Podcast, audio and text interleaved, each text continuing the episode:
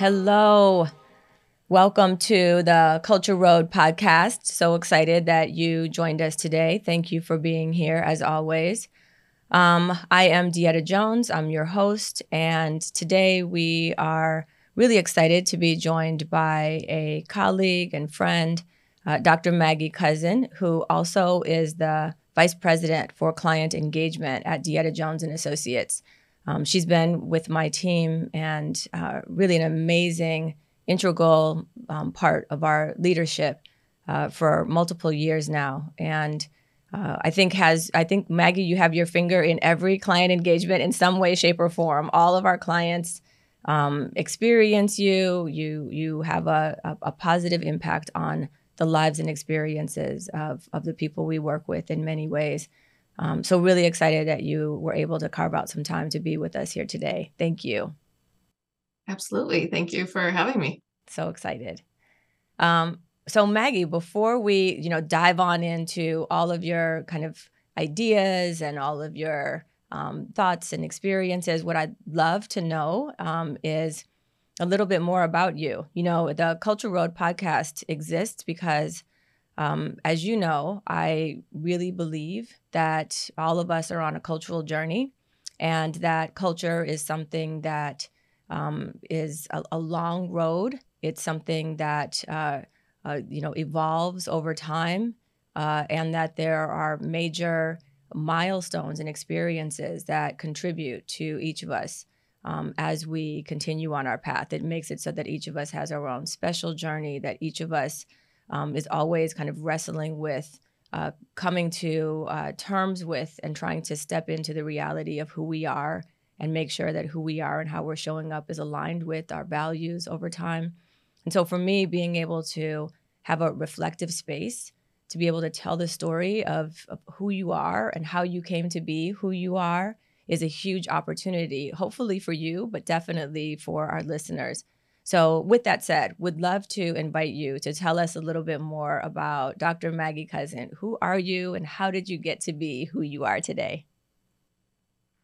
Well, thank you for the question, Dieta. I'm excited to um, think about this and to talk about uh, my journey along the way. Because as you know, we talk about all the time with our clients, we're sort of a a sum of all of the events of our lives and the way that we think and the, the lenses that we use come directly from all of those experiences. So I'll start with I'm a mom. I'm a super proud mom, working mom. Um, I have a 17 year old and a nine year old, and I love being a mom and spending time with my children and seeing the life through their lenses and their views. I am a gardener, so I'm in upstate New York, and I'm super excited that it's spring and I can finally get outside and get my hands in the dirt and grow things. It makes me super happy um, to be outside in nature and watch things grow and help things grow. Uh, I'm an academic, so I have a doctorate from the University of Rochester in higher education. I spent a lot of time studying. I have a couple of different degrees. I have a, a, master's in international development as well. So, along my journey, my ideas about what I wanted to do and study um, evolved over time. Uh, but they've always been about culture and different identities, right? So, the international development um, degree first was about learning about international cultures and how um, the world works in other places. And then coming back into higher education, thinking about all the different people and all the different identities in higher education and studying how that plays out. Uh, I'm a returned Peace Corps volunteer, which is actually a super huge part of my identity. So I spent two and a half years volunteering in Southwest China. Um, and so at one point I was fluent in Chinese. I won't, I don't claim to be fluent anymore. Um, but I had that great joy of living in another culture and experiencing lots of different things over there and learning much more than I taught because I was an English teacher there. Um, what else? I I am a you know I love our my role in uh, client engagement and working with all of our different clients and trying to help people figure out how to do DEI work better and consistently and systematically. Love it. Those are I, I I know the mom part. It's funny I, we we work together, but I feel like the mom part of you is just as present in our day to day interactions as um, as the work and client engagement piece, which I actually say with a lot of pride. It says a lot about um, I think our organizational culture that people share stories about their families, about what's happening with them personally, um, that there's a lot of uh, care that exists between um, um, the colleagues. So it, it's, uh, I also know that you have a, a, sick one at home today, a little one who's sick at home today. So again, thank you uh, for, for being here. I know it's hard to be focused and also balancing. And that's definitely something that I think a lot of our listeners will empathize with, especially in the world that we live in today, where um, we, I think we've done this for a long time, but it's more and more acknowledged. And we've definitely been thrown into a different experience, particularly with hybrid work, where a lot of people um, on a day to day basis are now living with the reality that they have multiple demands, all of them incredibly important and also need to figure out how to show up and be productive and be focused. But of course, we are caregivers and we have other responsibilities. Yeah, that hybrid world, world of work is is a challenge for sure. It is. It's an adventure. you know, we we've been in the hybrid world of work before it was even a thing. I mean, I Johnson Associates, we've we've been hybrid, right? So it's it's interesting that we were kind of ahead of the curve. Um, but it still has its ups and downs. Like some days I wish that we had not some days, most days, I wish that we had a physical office. And I really believe that it would be so much easier for us to um, to to do all of the things that we need and want to do. We do a great job. We're incredibly productive and we're incredibly cohesive. But but being together, I feel like would be just such a beautiful experience. I wish we could have more of that. Same. Yeah, ditto. Um, so you and I met, speaking of higher education, you and I met, um, I don't even remember how many years ago it was at this point, six or so. Um, yeah. And I was doing, um, with another colleague, I was um, doing an engagement at the university where you had a leadership role in equity, diversity, and inclusion at the campus level. And you and I met there.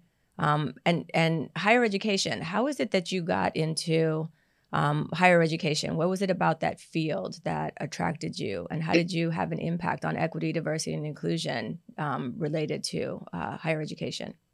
Yeah, good question. It was kind of serendipitous, honestly. So I I had been um, doing international work for a long time. I had lived in China uh, almost five years in total.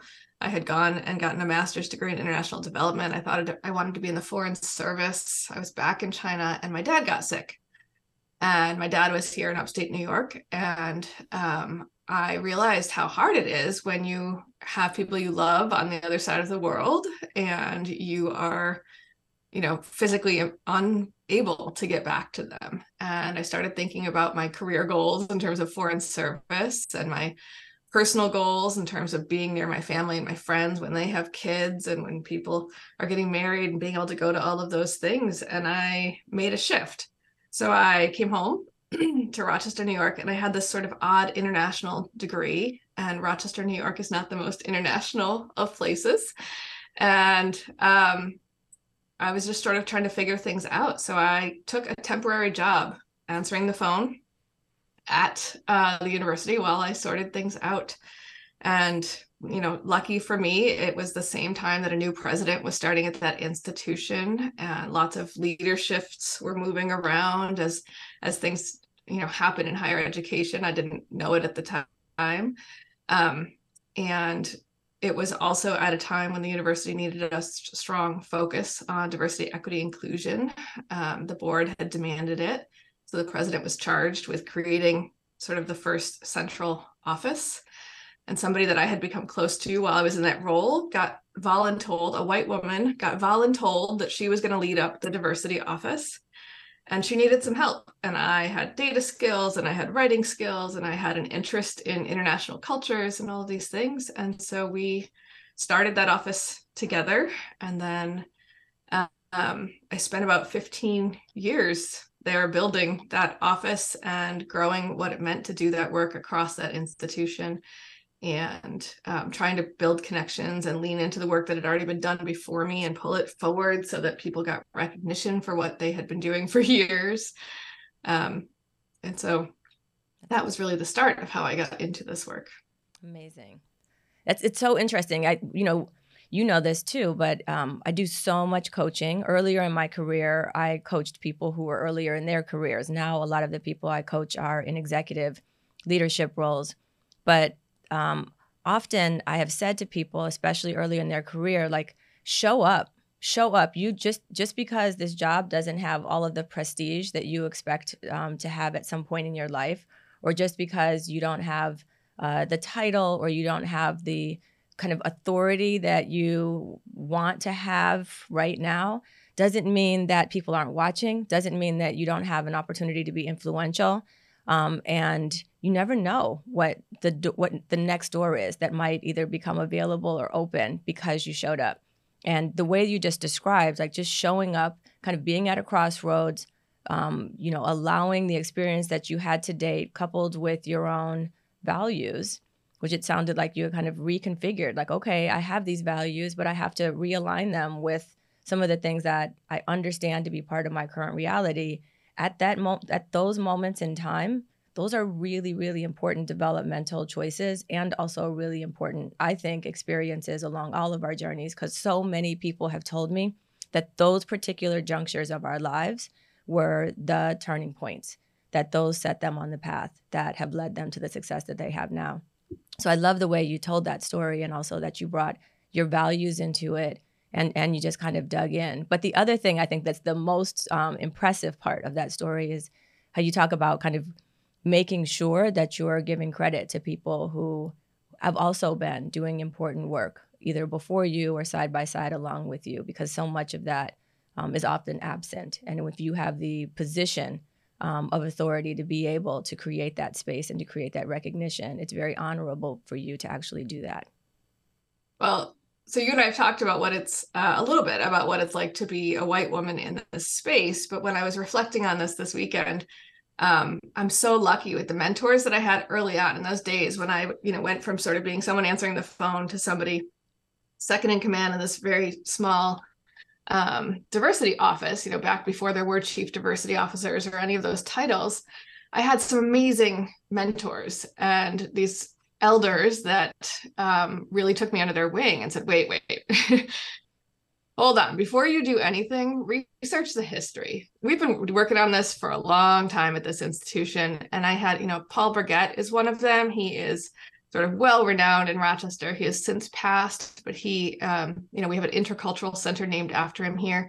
And he took me in his office and told me stories for you know over and over again i was blessed to hear all of his stories about the work that he's been doing and his long tenure at the university and then um, Dr. Frederick Jefferson, also one of my longtime mem- mentors, um, he gave me an assignment, my first sort of official assignment from Dr. Jefferson. And he said, you know, we need to record the history of diversity at the university. And so I want you to be the one to find all of that data. And so I spent several months at the beginning of that job doing that research, creating this whole website about the history of diversity. But, you know, the, the things that I learned through that project were more about being humble, right? If I'm going to host an event, it's not the inaugural event, right? This has been going on for a long time. So, what can I pull forward from those events? Or if I'm going to make recommendations, I saw that in 73, they were making the same recommendations. This Black Student Union back then was calling to diversify the faculty. And yet here I am saying we have to diversify the faculty, right? Or here I am listening to the current students who are asking for the same things. So then not only was I like humbled to be like, you know, nothing I do is the inaugural, but also how can I take the work that they did and and pull it forward and think about what was blocking it? Why hasn't anything changed? What were the systems and the structures, right? And so as a as a young person to understand that a lot of this is structural and that there were reasons that it didn't work before and then to start to shift your mind to think about how can you adjust the structures uh, what what can i do differently i can't just ask for the same thing and expect a different response if the structures are still the same um, it was a huge learning experience for me so i'm so thankful i think about both of those men all the time um, their words of wisdom and their trust in me to do that research and go back and look at all the old student newspapers and find all this um, all the same recommendations over and over again. And then you know, the fact that they leaned into me and thought, well, here she's in this position, we're going to teach her um, that this has been going on for a long time and hopefully work together to make change. Love it. Great examples. Great examples. It's a perfect example of what it means to be an ally, right? We're in a place where you have privilege on multiple fronts, where um, absolutely you have a position that has some recognition at that moment in time of being important and had some some some university uh, sanctioned support around it right? It actually had a you know paid at least one position. It sounds like there were multiple positions. And so you had you know that level of privilege but also racially speaking you know when in, in it, both of the examples of the men who were the mentors you described were both black. The example of the recommendations that came were from the black student union.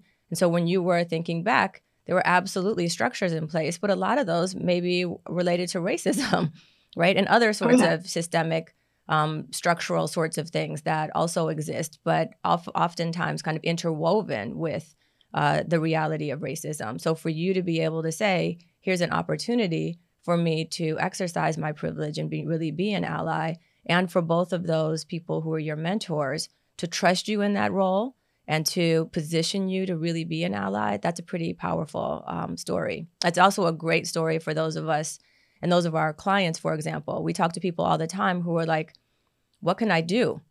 We talk to people all the time, you know this, who have positions of authority at wherever it is in the organization. You don't have to be at a senior most leadership role. Anywhere in the organization where you have the ability, structurally speaking, and the authority, structurally speaking, to actually have an impact to, to say, what privilege do I have? And a lot of times we have people come to us and say, well, I'm not the right person to do that because I'm white. That's often the quote, right? I'm not saying that that's me saying this. This is what our clients often say to us.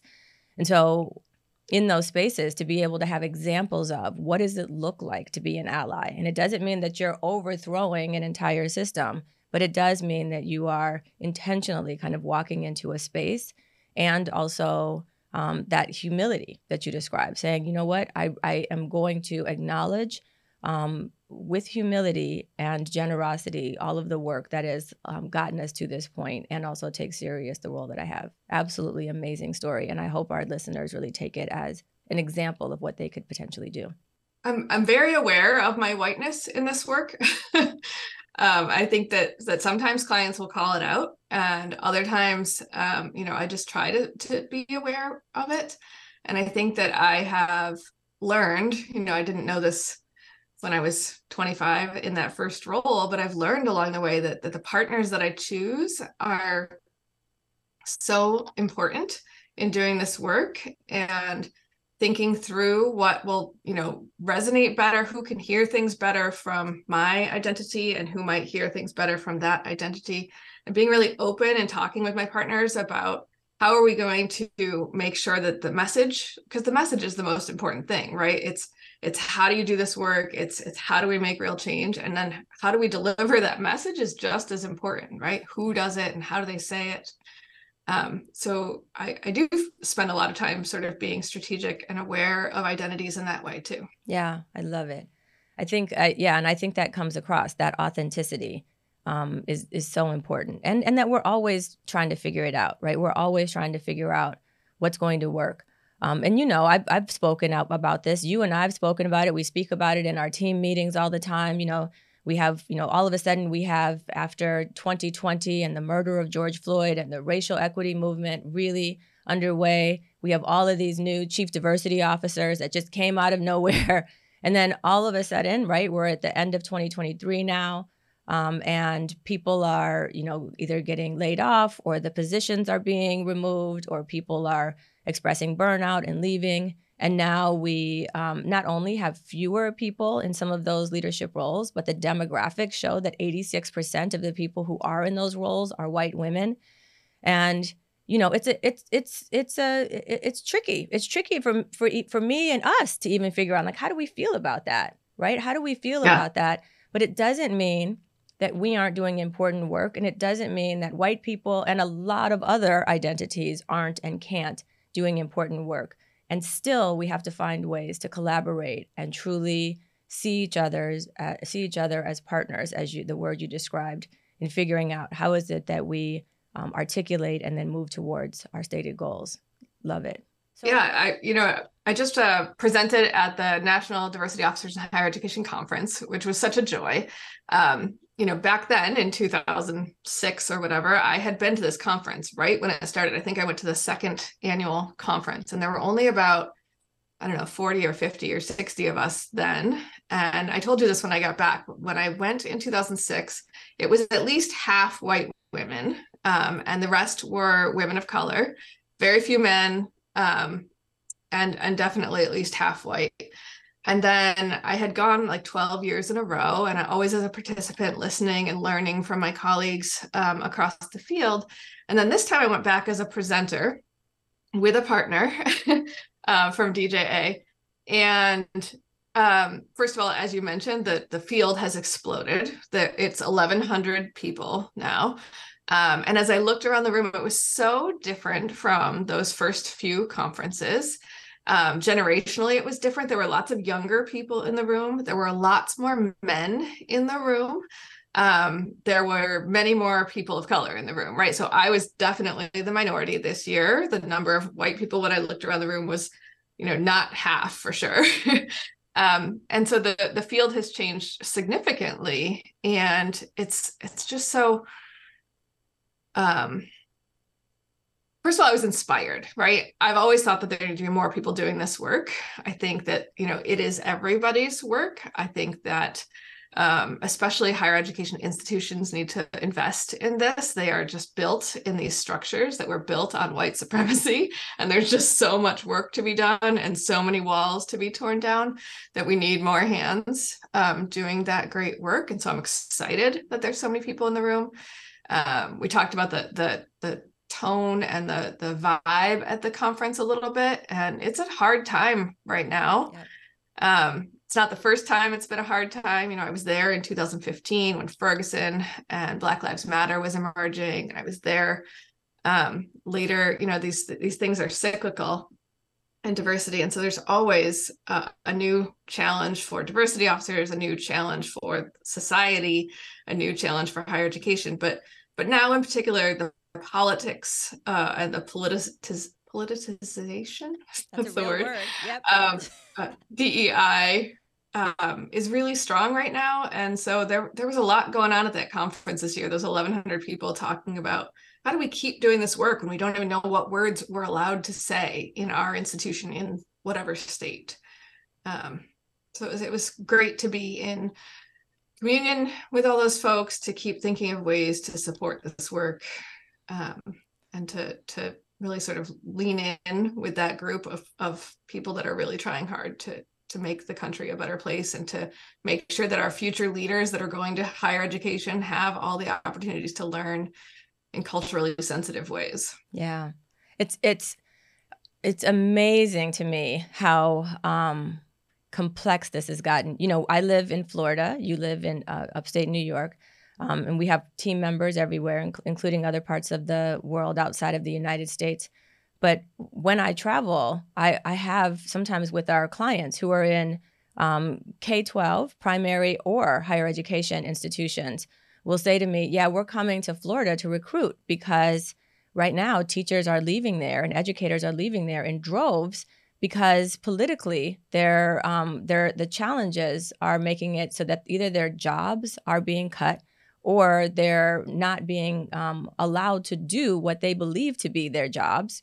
And so they're they're leaving or um, you know there's just constant um, just unrest happening from community members or from families. Um, and it's it's really it's really wild that you know we have officially gotten to a place where every single thing is so hyper political i I've told you about this, and you know, even at Equity uh, and DJA, we oftentimes say, you know, we're not a political organization, right? We we do equity, diversity, and inclusion because people need to know how to work well in organizations, and we live in a world that is diverse. It continues to get more and more diverse. We live in and navigate organizational cultures. You know, most of our clients are coming to us in from an organizational context, and what they're trying to do is figure out um, for my company, for my higher education institution, for my school district, for my not for profit? How is it that we can uh, become the best, best versions of ourselves and continue to allow that to evolve as the society around us and as the um, societies that we interact with continue to evolve. And that that's what we see as our work. How is it that we help you identify what your values are and espouse those in ways that are inclusive and really represent the kind of space that you want to recruit people to and that people want to stay and thrive in? How is it that you make sure that your policies and practices are aligned with those values? What kind of strategy do you put in place so that your employees and your clients and your community understands what your vision and values are so that they can have something to keep them motivated over time? Those to me are not political things. However, every single time we tell people or go into a space that is re- involving equity, diversity, and inclusion anymore, it's hyper political. Um, and I think the space that you were in in the NADOHE conference absolutely um, underscores the fact that as much as we can say, oh, we're not doing political work, this is actually an incredibly political time. And it's impossible to not get into some political um, territory with this with this work that we've really tried to do very thoughtfully and in ways that include as many voices and perspectives as possible. Yeah, absolutely. So you know, hearing some of the stories, some of the the different diversity officers had already been demoted, lost their titles, lost their jobs, or had moved institutions um, because of the restraints that they were being um, held by in certain states. Um, but the other thing about it is that what was beautiful at that conference was the the level of support, right? So not only um, were we supporting those people as individuals, but it was leaders from different institutions, different identities, different backgrounds, all talking about all right, so we can't just abandon states that won't let us use the words DEI or diversity, equity, inclusion. We how can we still do this work there? How can we still support those institutions? How can we still support those students and those faculty in those places, even when you know the that we're not allowed to say the words diversity, equity, and inclusion, right? So we were supporting the individuals that were trying to lead um, in those institutions, but also still just thinking about the the institutions that are educating our our young people. And the fact that even if we're not allowed to say those words we still have to build equitable systems there. We still have to keep trying to make those cultures inclusive and keep trying to create access for people who traditionally haven't had access. And so how, how can we support in that way, even if we're not in that state, how can we do it through advocacy? How can we do it through um, you know, it's politics? How can we do it? There's lot, so many different ways um, to support and to keep pushing, even when the systems are trying to shut it down. yeah, absolutely.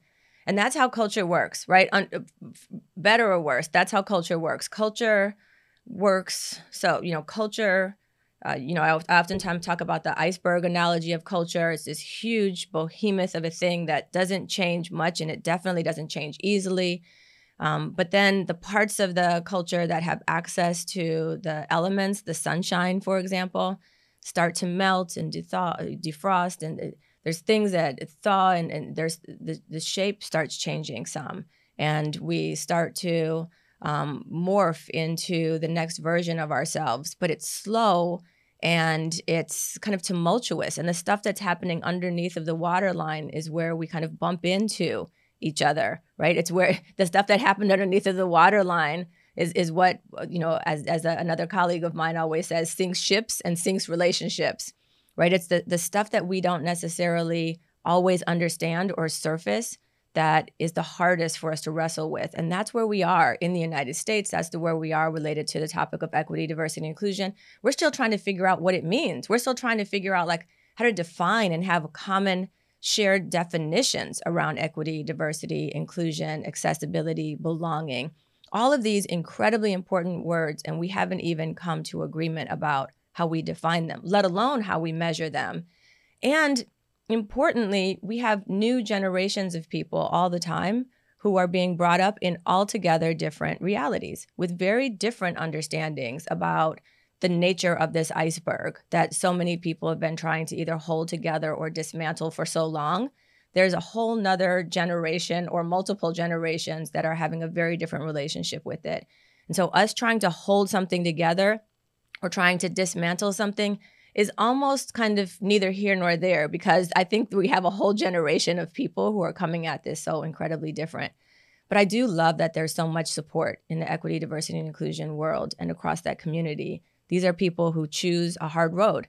And that's what I was going to ask you about. It's um, you know, equity, diversity, and inclusion. I've been doing this for over 30 years. It's it's like exhausting. I can't imagine what else I would have done with my life if I wasn't doing this.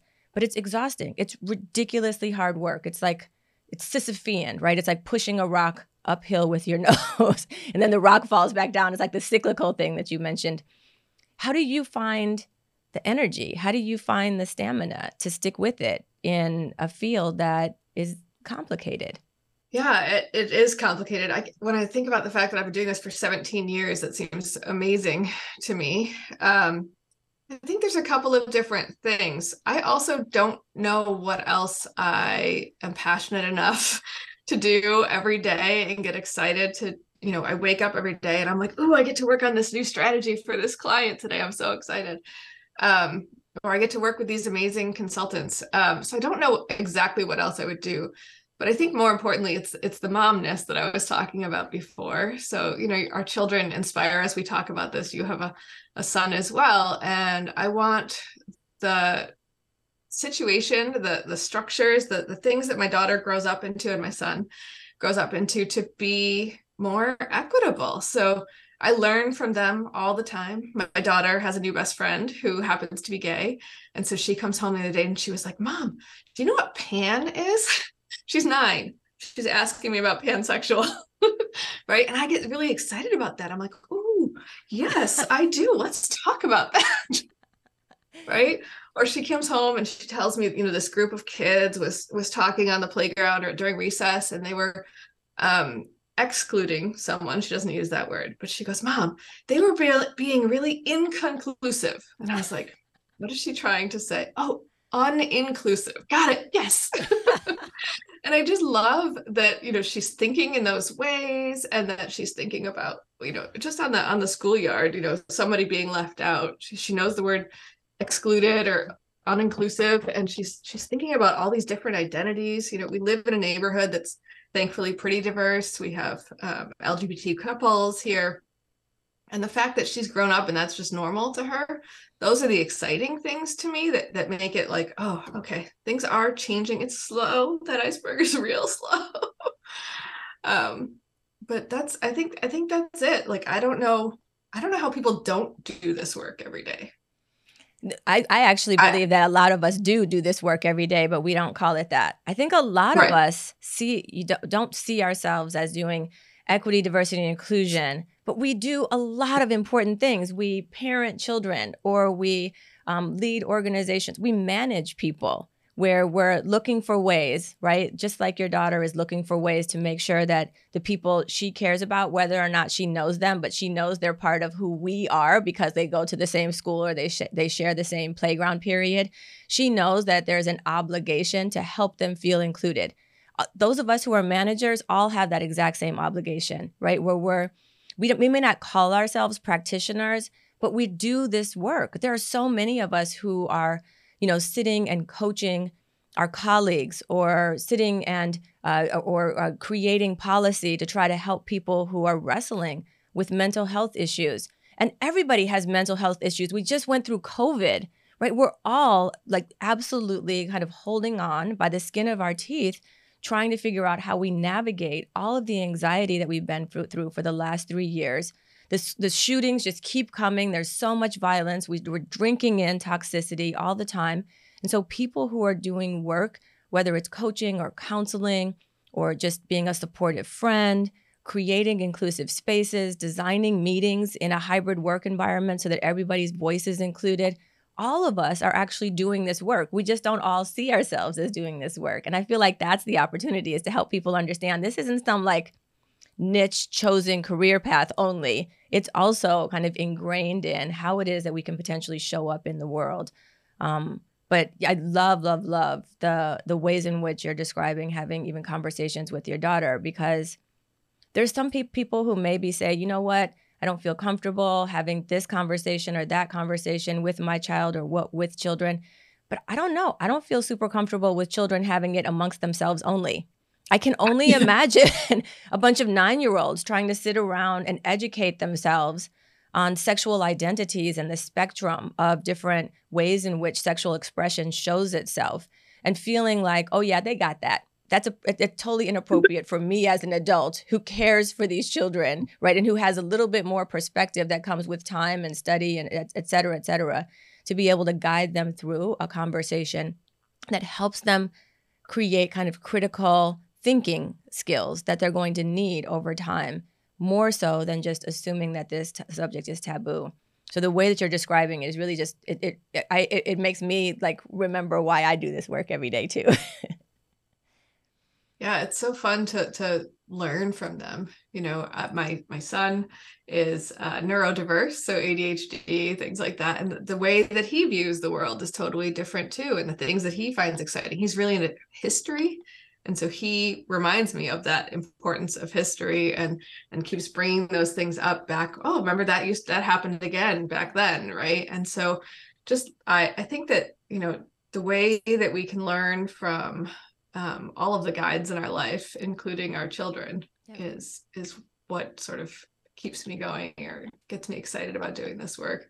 I think also, you know, the value of justice, the idea that of of fairness, um, which is problematic in and of itself, but just the idea that that should be one. I mean, it's one of our core values here, and that um, everything that we, that we do is to try and build more justice and um, you know make the world a little bit better. Yeah i agree. I, I love the, i have to say i i, I feel um, like such strong emotions with the word fairness. Like it's one of my core emotions. It's it's one of the things that my core values if i were going to pick like two, you know two or three top values fairness is definitely within those of more than anything else. And it's also the most complex because fairness is often judged through the person who experiences it right? So what i can what i deem fair may be totally different than what you experience as fair based on my definition right? And what i do in order to be fair to you or to others. So it's complicated again but i don't mind complexity. I don't mind living in a complicated reality it just means that we have to bring our intention forward but that's not an option now. And I don't think at any point going forward are we going to have the option of being less intentional than we are right now. So to practice and to give our children and others space to practice is it's a gift, but it's also not optional. These are the muscles that we're going to need forever and ever. I was going to say that word practice. I think that that is also um, you know it's okay to practice and to learn and to try new things right? And so i do that with my kids but i think we do that with our clients all the time too right? Try this one step first practice that little skill and then build on that thing.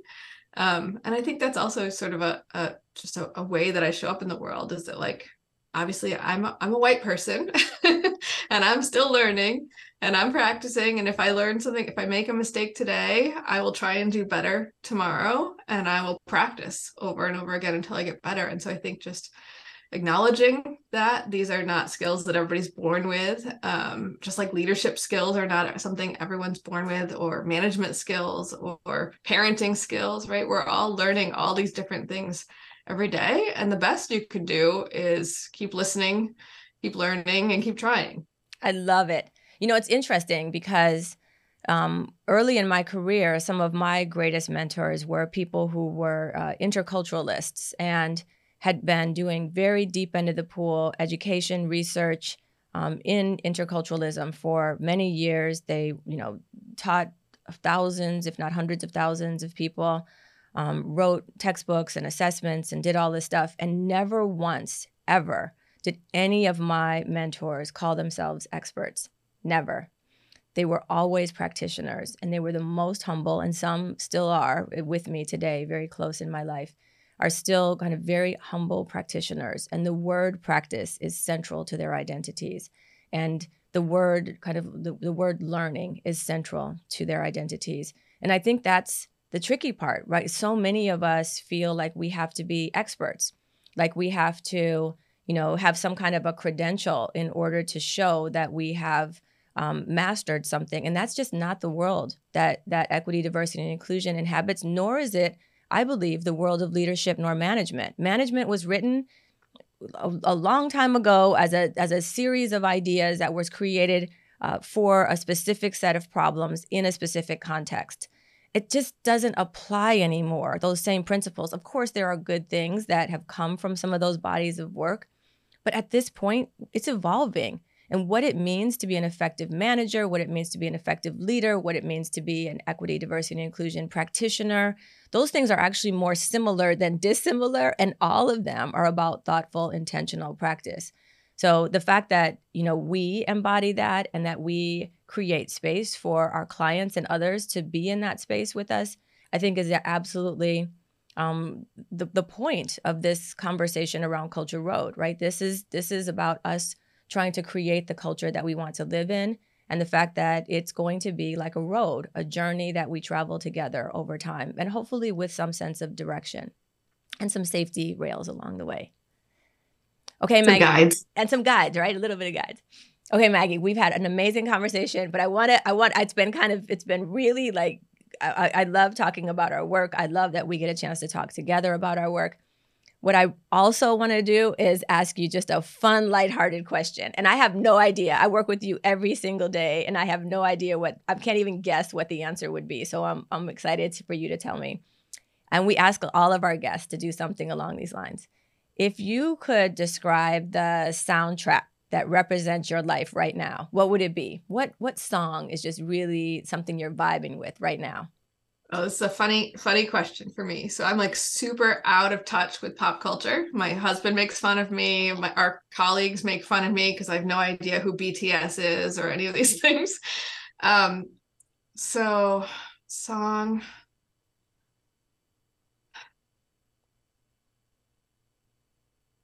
So the first song that comes to mind is um, "Stand by You," which is I think Rachel Platten. I'm not sure. My daughter has my Spotify account and she adds all these songs. and then that's what I listen to is whatever my daughter, who's nine, adds to my thing. But the thing I like about that song and the reason I think it jumped to mind is that, you know, it's it's called Stand By You. It's about supporting your friends. And I feel like right now in my life, um, I'm really leaning in with a lot of my friendships, particularly women friends, right? So I have friends that are starting new businesses. I have friends who are going through divorce. I have friends who are in the midst of a career change. And um, I've been really leaning in to spend time with those strong women and support them and learn from them and figure out ways to be in spaces with them. Um, and so I think that maybe that's Stand By You is the the current soundtrack of my life. I love it. You did it. I, it's funny because every time we have team meetings, we always have at least one. I often am a contributor. At least one person who always is throwing out song titles. Always, always, always. It's Sarah, right? Sarah is always, always, always throwing out a fun song time. Usually it's like old school, like Mahalia Jackson or the Temptations or something. But we always have some fun like song music reference in all of our team meetings. So for any of those, any of you who want to know like what we actually do in our hybrid work environment, there's a lot of music and a lot of music references. Um, and I'm the one that's like, wait, let me look up that exactly. song because I've never heard of it. exactly. You're always the one who has zero contribution in the music front. So I'm thrilled that you were able to answer the question. And I'd love the answer. I'd love the answer. Maggie, thank you so, so much for taking time today. It's been so much fun to talk with you in this way and to just get um, to, to hear your voice, your story, your passion, the important work that you're doing, and also really amazing examples of how it is that each of us can kind of show up um, and very intentionally in our relationships, um, whether those are at work, um, as parents, um, or with our friends. So thank you, Maggie. I appreciate you. Thank you.